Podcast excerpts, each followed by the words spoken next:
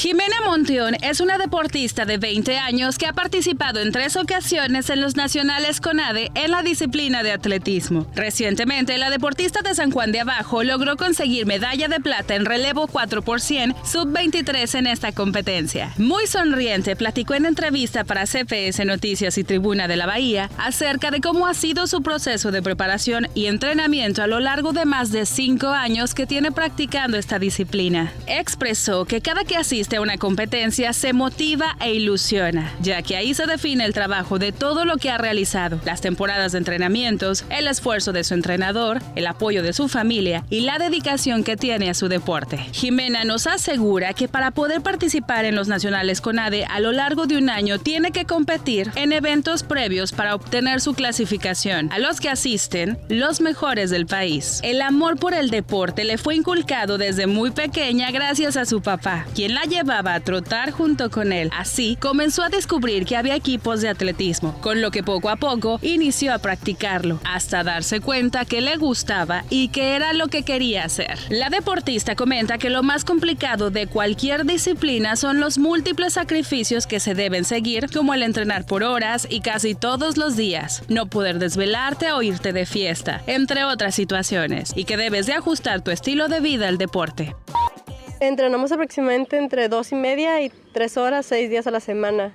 Y aunque pues lo, lo difícil parecen los entrenamientos, en realidad pues es, es difícil dejar de hacer otras actividades. Eh, al final de cuentas tienes que ajustar tu estilo de vida, dedicarte a esto, porque no tienes toda la tarde dedicado, no puedes salir o no puedes desvelarte o no puedes irte de fiesta. Y pues somos jóvenes, modos se nos hace complicado tener una vida de responsabilidad. Actualmente se encuentra estudiando ingeniería en telemática en el Centro Universitario de la Costa y desea seguir representando a Bahía de Banderas en importantes competencias nacionales e internacionales. Y pues a todos los jóvenes de Bahía les diría que no, no dejen ir sus sueños y persigan lo que quieren hacer. En todo lo que inicien, en todo lo que hagan, necesitan determinación, ya sea el deporte, los estudios o algo cultural, necesitan tener determinación y tener muy fijos sus objetivos y no, no midas tu progreso con nadie más, sino contra ti mismo día con día. Con imágenes de Itzia Rodríguez para CPS Noticias, Fernanda Bojorques.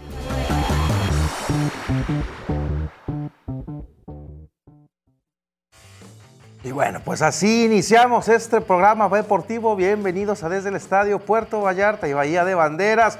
Buen programa que tenemos el día de hoy y en Desde el Estadio tenemos a la futbolista Grecia Bravo Pelayo, un orgullo vallartense que practica este deporte desde los cinco años y que recientemente fue convocada al seleccionado nacional sub-15 Grecia. ¿Cómo estás? Muy buenas noches. Buenas noches, muy bien. ¿Y usted?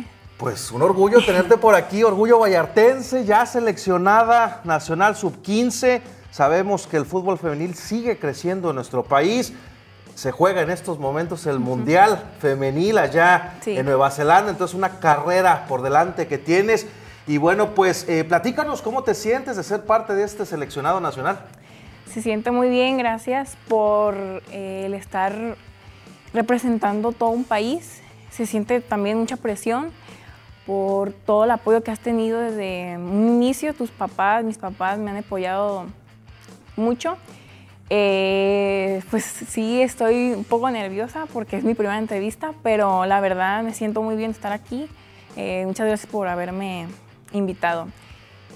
Pues la primera de muchas entrevistas, eh, Grecia, porque bueno, tienes una carrera por delante y bueno, un apellido importante en el fútbol aquí en Puerto Vallarta. Platícanos cómo inicias, digo, mucha gente ya te conoce aquí en Vallarta, pero para los que no, platícanos cómo inicias en el fútbol aquí en Puerto Vallarta. Inicié a los seis años. Mis entrenadores, por supuesto, mi papá, Iván Bravo, y mi entrenador Baldo, que también fue un gran apoyo desde chiquita. Inicié a los seis años, eh, pues llevo seis años compitiendo, buscando un lugar. Este, no lo había logrado hasta este año. Comencé, bueno, el profe Juan Pablo Retolaza vino a una visoría aquí, a Puerto Vallarta, ya que había, hay demasiado talento. Entonces de aquí pues me fui a otra, un campamento de tres días a Guadalajara. Regresé a otro campamento a Guadalajara de tres días y de ahí me fui directo a la Supercopa Femenil que hubo en Toluca. eh, durante siete días. Ese sí fue un gran cambio para mi vida porque pues, de no ver a mis papás, a mis hermanos, a todos. Y ya pues de ahí seleccionaron mínimo a pues 10 niñas y de otro estatal que hubo, yo no estuve, pero seleccionaron otras 20. Entonces de esas 30, pues yo fui una de ellas y fuimos a un, se podría decir, una concentración en Ciudad de México. Excelente, pues bueno, aquí inicias, ¿solamente has jugado aquí con Deportivo Bravo? ¿Has estado por ahí en algún otro club? No, Deportivo Solo con Deportivo Bravo, orgullosamente, ¿no? Entonces, bueno, ¿cómo ha cambiado tu rutina? Nos platicas un poco de, bueno, esta primera experiencia ya fuera de, de la ciudad, sin tus padres, bueno, que te ayudan con el día a día. Y ahora, ¿cómo ha cambiado tu rutina? ¿Cómo te preparas? ¿Cuándo te vas a concentrar este, ya por primera vez con este seleccionado sub-15? Pues de estar aquí, ir a entrenar cuatro días a la semana, normalmente en mi rutina unas canchas de tierra. Prácticamente. Yo pues sí lo he extrañado bastante. A ir a una concentración de 10 días, a unas canchas bastante... Como alfombra, ¿no? sí. Y bueno, eh, yo para ir para allá no podía, yo no me sentía bien entrenando normalmente como todos. Entonces pedí más y pedí más, este, casi dos entrenamientos por día durante dos semanas que fueron las que me dieron para ir allá. Cambió demasiado mi rutina, tanto mi alimentación como pues estarme cuidando de todo, de mis lesiones este, y eso. Más que nada. Pues bueno, una gran carrera que se puede vislumbrar a partir eh, del día de hoy, de este llamado. Realmente muchas felicidades. Y bueno, pues no, no hay topes ahora ya en el fútbol eh, internacional. Y bueno, ¿algún mensaje, Grecia, que quieras dar a los jóvenes deportistas para que no abandonen sus sueños y bueno, pues a temprana edad poder alcanzar metas importantes, ¿no? Pues el mensaje es que no dejen de luchar por sus sueños porque si verdaderamente es lo que quieren, si se lo proponen, lo logran. Es algo que yo tampoco lo... Yo le decía a mi papá, yo no, no creo llegar a más que estar entrenando aquí. Yo la verdad, pues por mis calificaciones yo sentía que iba a llegar algo más en la vida, pero nada que ver deportivamente. Y mi papá me decía, no, de verdad, te juro que este es tu año. Y pues estando aquí ya me lo creo, de verdad no, o sea, desde un principio yo cada día soñaba con estar en un, en un lugar, en una, en una cancha con mucha gente viéndome y pues darles ese consejo de que no, o sea, todo, todo se puede lograr en esta vida, por más difícil que lo veas, por más de que tú veas donde tú quieras, tú veas donde tú quieras llegar y lograrlo eh, y más que nada tener como por ejemplo todo tu apoyo de tu familia, no defraudarlas y aprovechar la oportunidad que te están dando. Exactamente, tú mira, lo viste como un complemento, digo, una actividad extracurricular eh, a tus estudios y bueno, ahora bueno, ya das este primer paso, una marquesina muy importante que puede ser ya un combinado nacional sub-15, a lo mejor por ahí también eh, buscar en un futuro formar parte de algún club nacional, entonces pues bueno, muchas, muchas felicidades, muchas gracias. también por haber aceptado la invitación. Y bueno, con esto cerramos este corte de información local. Vámonos, vámonos, una pausa, pero regresamos con toda la información acerca del fútbol allá en Europa, actividad de la League Cup y también de las grandes ligas. No le cambien este espacio deportivo desde el estadio.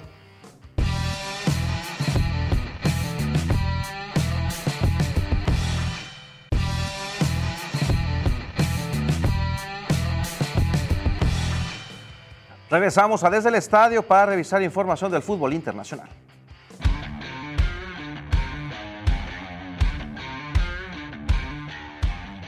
Iniciamos en las nuevas instalaciones del campus PSG, donde la era Luis Enrique en París comenzó con victoria. El Paris Saint-Germain venció 2 por 0 a Le en un partido en el que Mbappé fue suplente, pero no falló en su cita con el gol.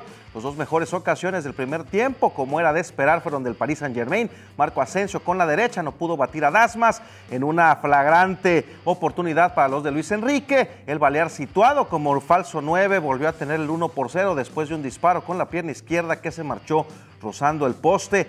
La serie de cambios de Luis Enrique no tardó en llegar. El español ingresó tras el descanso Andur, Marquinhos, Renato Sánchez, Etquitique y Vitiña. Kylian Mbappé no entró en el campo hasta el minuto 65, sustituyendo a Garbi y consiguió durante 60, 25 minutos eh, junto a su hermano Ethan en el terreno de juego. Antes, Etquitique inauguró el marcador en la era Luis Enrique. El delantero aprovechó un extraordinario pase de Endur al espacio para batir a Desmas, que le había adivinado el primer disparo, pero en el rechace ya estaba vencido. Y bueno, así llegaba el 1 por 0 para los de Luis Enrique. Al partido le faltaba, por supuesto, la diana del capitán de la selección francesa, Justo cuando todo parecía que nos íbamos con el 1 por 0 apareció Mbappé tras una gran triangulación con Endur. Batió a Desmas y se dio la primera victoria de Luis Enrique como entrenador del Paris Saint Germain, que este sábado por la tarde viaja a Japón para disfrutar la gira asiática y que fue confirmado ya que Kylian no realizará dicha gira. Buscan venderlo en este mercado invernal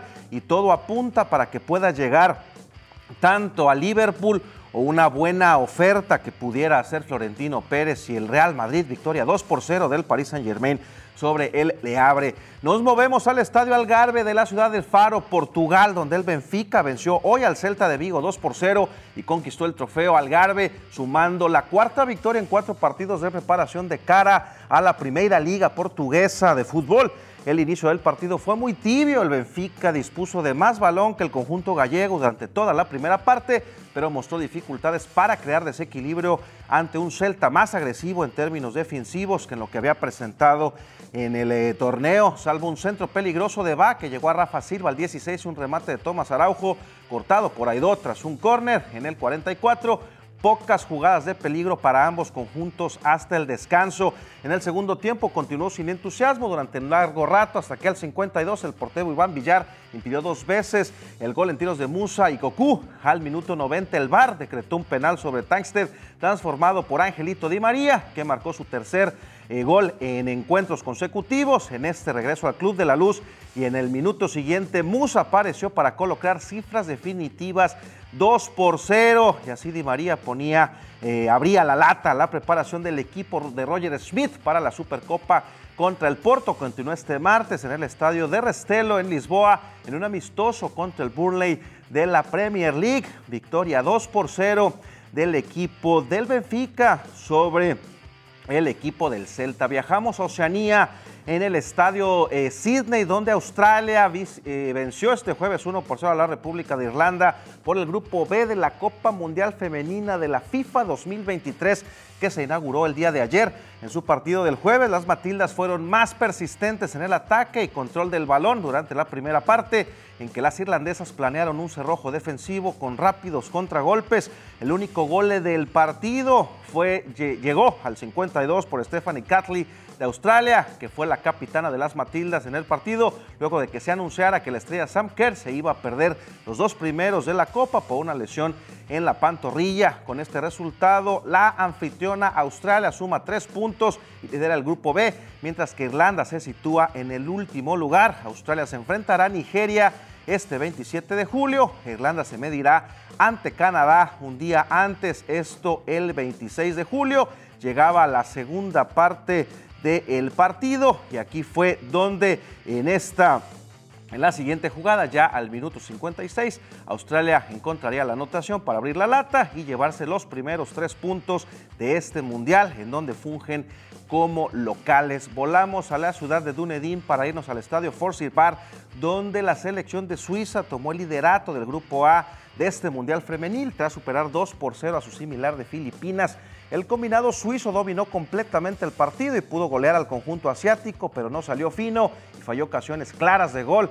Antes, al minuto 16, Filipinas había hecho historia al anotar su primer gol en una Copa del Mundo, una buena jugada de Katrina Gilú, pero el tanto fue anulado por fuera de lugar. Suiza desbloqueó el marcador gracias a un penal por contacto en el área de Jessica Howard sobre Columba So, que fue señalado tras revisar en el vidrio arbitraje referee Ramona Bechman ejecutó desde los 11 pasos para poner el 1 por 0, esto al minuto 45 ya al final de la primera parte. El segundo cayó al minuto 64 tras una diagonal de Geraldine Retuller, que bueno, tras previas atajadas de Olivia Davis, McDaniel, Serena Pubel, perforó las redes filipinas en un segundo contrarremate. Con este triunfo, Suiza se adueñó de la cima del grupo A con tres puntos para superar por diferencia de goles a Nueva Zelanda, que en su debut en el Mundial Femenil venció 1 por 0 al equipo de Noruega. Aquí llegaría la primera anotación de las suizas por la vía de penal y ya en la segunda parte pondrían cifras definitivas. Victoria 2 por 0 de Suiza sobre la selección de Filipinas. Cerramos en el Sky Stadium de Wellington, Nueva Zelanda, donde España hizo valer su condición de favorita de este torneo con una aplastante victoria 3 por 0 sobre Costa Rica, correspondiente al grupo C de este Mundial Femenil 2023. En los 10 minutos iniciales, España mostró que llegó al Mundial y Esther González y Aitana Bomaní anunciaban la fiesta de goles que apenas estaba por empezar. Primero al minuto 21, eh, cuando el empuje de Esther y Atenea del Castillo propició un autogol de la defensa Valeria del Campo para abrir el marcador 1 por 0. No tardó Aitana en ampliar la ventaja en una jugada una vez más asistida por Atenea para colocar el 2 por 0. Esto apenas al minuto 23, en una noche en la que España salió inspirada, Esther finalmente marcó su tanto, el tercero de España al minuto 27. Ya era goleada antes de la primera hora de partido. Y en la segunda mitad del encuentro el espectáculo continuó con un elenco español muy cerca de la excelencia. España permaneció cómodo y, con, y como pronosticaba su seleccionador encontró la fórmula ideal para neutralizar su primer rival mundialista. Y bueno, son favoritas para llevarse este certamen. Las españolas asumen el liderazgo del grupo C con tres puntos.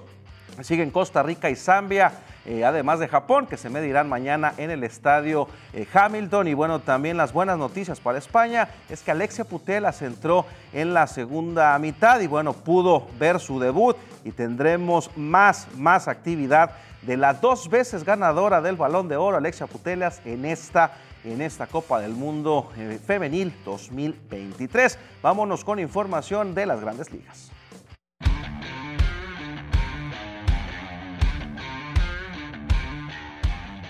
Nos vamos hasta Atlanta, donde Austin Reilly disparó un jonrón de tres carreras para la ventaja definitiva ante Miguel Castro. En el octavo, Matt Olson la desapareció dos veces para afianzarse como líder de cuadrangulares de la Liga Nacional con 32 y los Bravos de Atlanta frenaron una racha de cuatro derrotas al vencer este jueves 7% a los d de Arizona. Luego de que Michael Harris conectó un doble y Ozzy Alvis recibió un boleto, Riley sacudió su cuarto jornón en la serie de tres juegos y su eh, número 20 de la campaña, con lo que Atlanta se puso arriba seis carreras a cinco. Olson, por su parte, sumó su eh, juego número 18 de múltiples jonrones en una carrera y su quinto de esta campaña. Redujo a 4-3 el déficit de los Bravos al desaparecerla ante el abridor Zach Gallen. Luego que Riley sacó ante el dominicano Castro, Olson jonroneó ante el quinto lanzamiento de Kyle Nelson. Kirby Yates toleró un jonrón de Corbin Carroll en el octavo el 19 del novato esta campaña. El cubano Raizel Iglesias se metió en problemas en el noveno al conceder un boleto y permitirse un sencillo, pero logró su salvamento número 17 en 19 oportunidades. El abridor de Atlanta, Spencer Strider, recetó 13 ponches al permitir cuatro carreras y cuatro en seis innings. Y resto lidera las mayores con 189 ponches en 116 eh, innings y dos tercios de trabajo. Victoria para el equipo de Atlanta. Aterrizamos en Filadelfia, donde Corbin Burns siguió su formidable mes de julio al permitir dos hits y recetar 10 chocolates en 8 innings para que los cerveceros de Milwaukee cerrasen este jueves una gira de 6 partidos con la victoria 4 por 0 ante el equipo de los Phillies de Filadelfia. Christian Jelic disparó un run de tres anotaciones ante el abridor de Filadelfia, Taiwan Walker, en el que en el tercer inning suficiente margen para Burns Jelic se fue de 4 y 3 en este partido. Milwaukee ganó 5 de 6 en Cincinnati y Filadelfia. Los cerveceros están en la cima de la división central de la Liga Nacional con una diferencia de dos juegos sobre el equipo de los Reds de Cincinnati. Después de un flojo junio con una efectividad de 4.99 en 5 aperturas, Burns ha recuperado la versión del lanzador que, ganó el Cy Young en la Liga Nacional en 2021. Burns tiene marca de 4 y 0 en julio con efectividad de 1.33 y 36 ponches victoria del equipo de los Brewers sobre los Phillies. Volamos a Cincinnati, precisamente rival directo de este equipo de los Brewers, donde Andre Abbott y Derek Klaus se combinaron para lanzar pelota de dos hits. Luke Mail despachó un jonrón y los Rojos de Cincinnati derrotaron este jueves 5 por 1 a los Gigantes de San Francisco para dejar empatada la serie de cuatro partidos.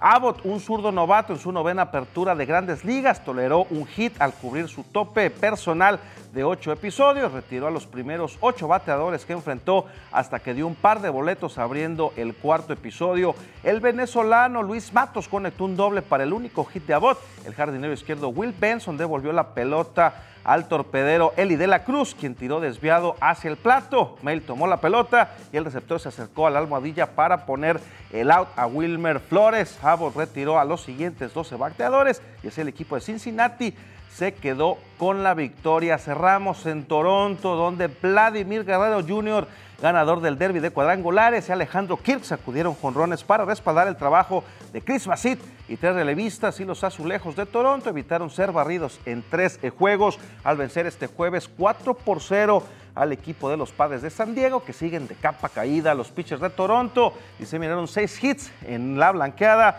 Toronto despertó de la ofensiva tras anotar apenas una carrera en los primeros dos partidos. El mexicano Kirk se fue de 3 y 3 en este juego. El jonrón solitario de Vladi Guerrero ante Luis García le dio a Toronto la ventaja 2-0 en el séptimo. Fue el quinceavo jonrón del dominicano en la campaña y el primer hit de extra base de los azulejos en esta serie. Kirk la desapareció con un compañero en base ante Tom Cosgrove en el octavo episodio. Fue el cuarto run de Kirk este año. Buena actuación eh, en el plato del toletero mexicano y así el equipo de los Blue Jays se impuso a los padres de San Diego cuatro carreras a cero. Con esto llegamos al final de nuestro programa, pero los dejamos con toda esta información acerca del mundo deportivo. Se despide Juan Carlos Duarte. Hasta la próxima. El inglés George Russell de Mercedes lideró este viernes el primer libre para el Gran Premio de Hungría, el undécimo del Mundial de Fórmula 1 que se disputa en el húngaro ring, en una sesión en la que apenas se rodó con el asfalto mojado, en la que el español Fernando Alonso marcó el quinto tiempo y en la que su compatriota Carlos Sainz y el mexicano Sergio Pérez se accidentaron sin mayores consecuencias físicas. En la mejor de sus 13 vueltas, Russell cubrió los 4.381 metros de la pista húngara en 1 minuto 38 segundos y 795 milésimas, 359 menos que el australiano Oscar Piastri, y con un segundo y dos décimas de ventaja sobre el canadiense Lance Stroll, todos con el neumático de compuesto intermedio. Alonso, tercero en el campeonato, marcó el quinto tiempo en el escenario de la primera de sus 32 victorias, hace ya casi 20 años. El doble campeón del mundo asturiano se quedó en la mejor de sus 8 vueltas a un segundo y 8 décimas de Russell y a cuatro décimas del inglés Lando Norris, que firmó el cuarto crono de una sesión intrascendente, asimismo con el neumático intermedio. Por si fuera poco, en un entrenamiento en el que apenas se rodó, la sesión estuvo interrumpida en dos ocasiones con bandera roja, a causa de los accidentes de Checo y de Sainz. Checo se accidentó a las primeras de cambio, cuando nadie había marcado tiempo aún. El mexicano tocó la hierba y perdió el control de su monoplaza entre la cuarta y la quinta de las 14 curvas del circuito de las afueras de Budapest, dañando la parte delantera izquierda del mismo. El percance de Carlos, que dañó la rueda trasera de su Ferrari, provocó otra interrupción con bandera roja de la sesión, aunque este mucho menor que el anterior. El madrileño perdió el control de su coche después de la tercera curva, a falta de 15 minutos, cuando solo habían marcado tiempo tres pilotos. Al final, solo 13 de los 20 pilotos registraron una marca.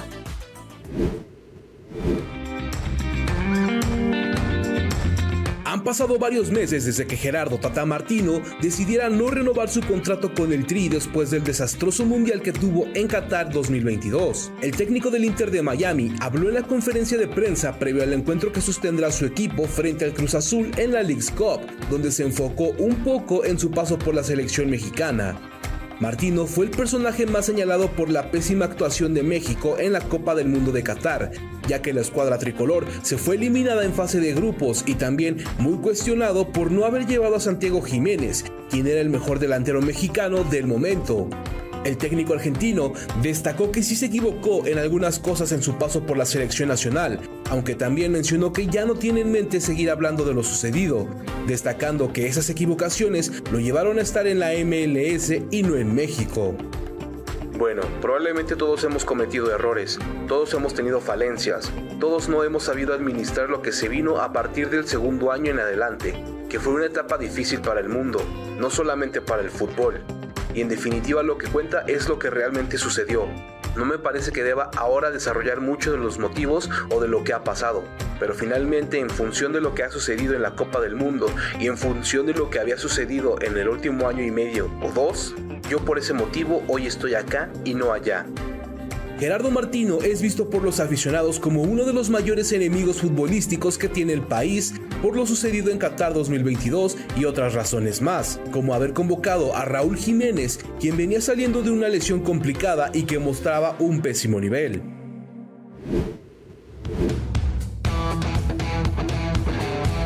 El Inter de Miami anunció este jueves de forma oficial el fichaje del español Jordi Alba, que se unirá de esta forma a dos ilustres ex compañeros del Barcelona, el argentino Lionel Messi y el también español Sergio Busquets. El equipo de la MLS publicó un video en su cuenta de Twitter en el que aparecían tres camisetas, una con el dorsal 18 de Alba, otra con el 5 de Busquets y una tercera con el 10 de Messi. Este anuncio oficial llegó solo dos días después de que Jorge Mas, uno de los dueños del Inter de Miami y el ejecutivo al frente del día a día del club, revelara que Alba llegaría de forma inminente al equipo. El lateral izquierdo abandonó el Barcelona este verano tras 18 años en distintas épocas, con un club con el que conquistó un palmarés admirable de 18 títulos, 6 ligas, 5 Copas del Rey, 4 Supercopas de España, una Liga de Campeones, un Mundial de Clubes y una Supercopa de Europa. De 34 años de edad, Jordi Alba también fue un gran referente de la selección española, con la que ganó la Eurocopa de 2012 y con la que recientemente levantó la Copa de la Liga de Naciones como capitán del combinado nacional.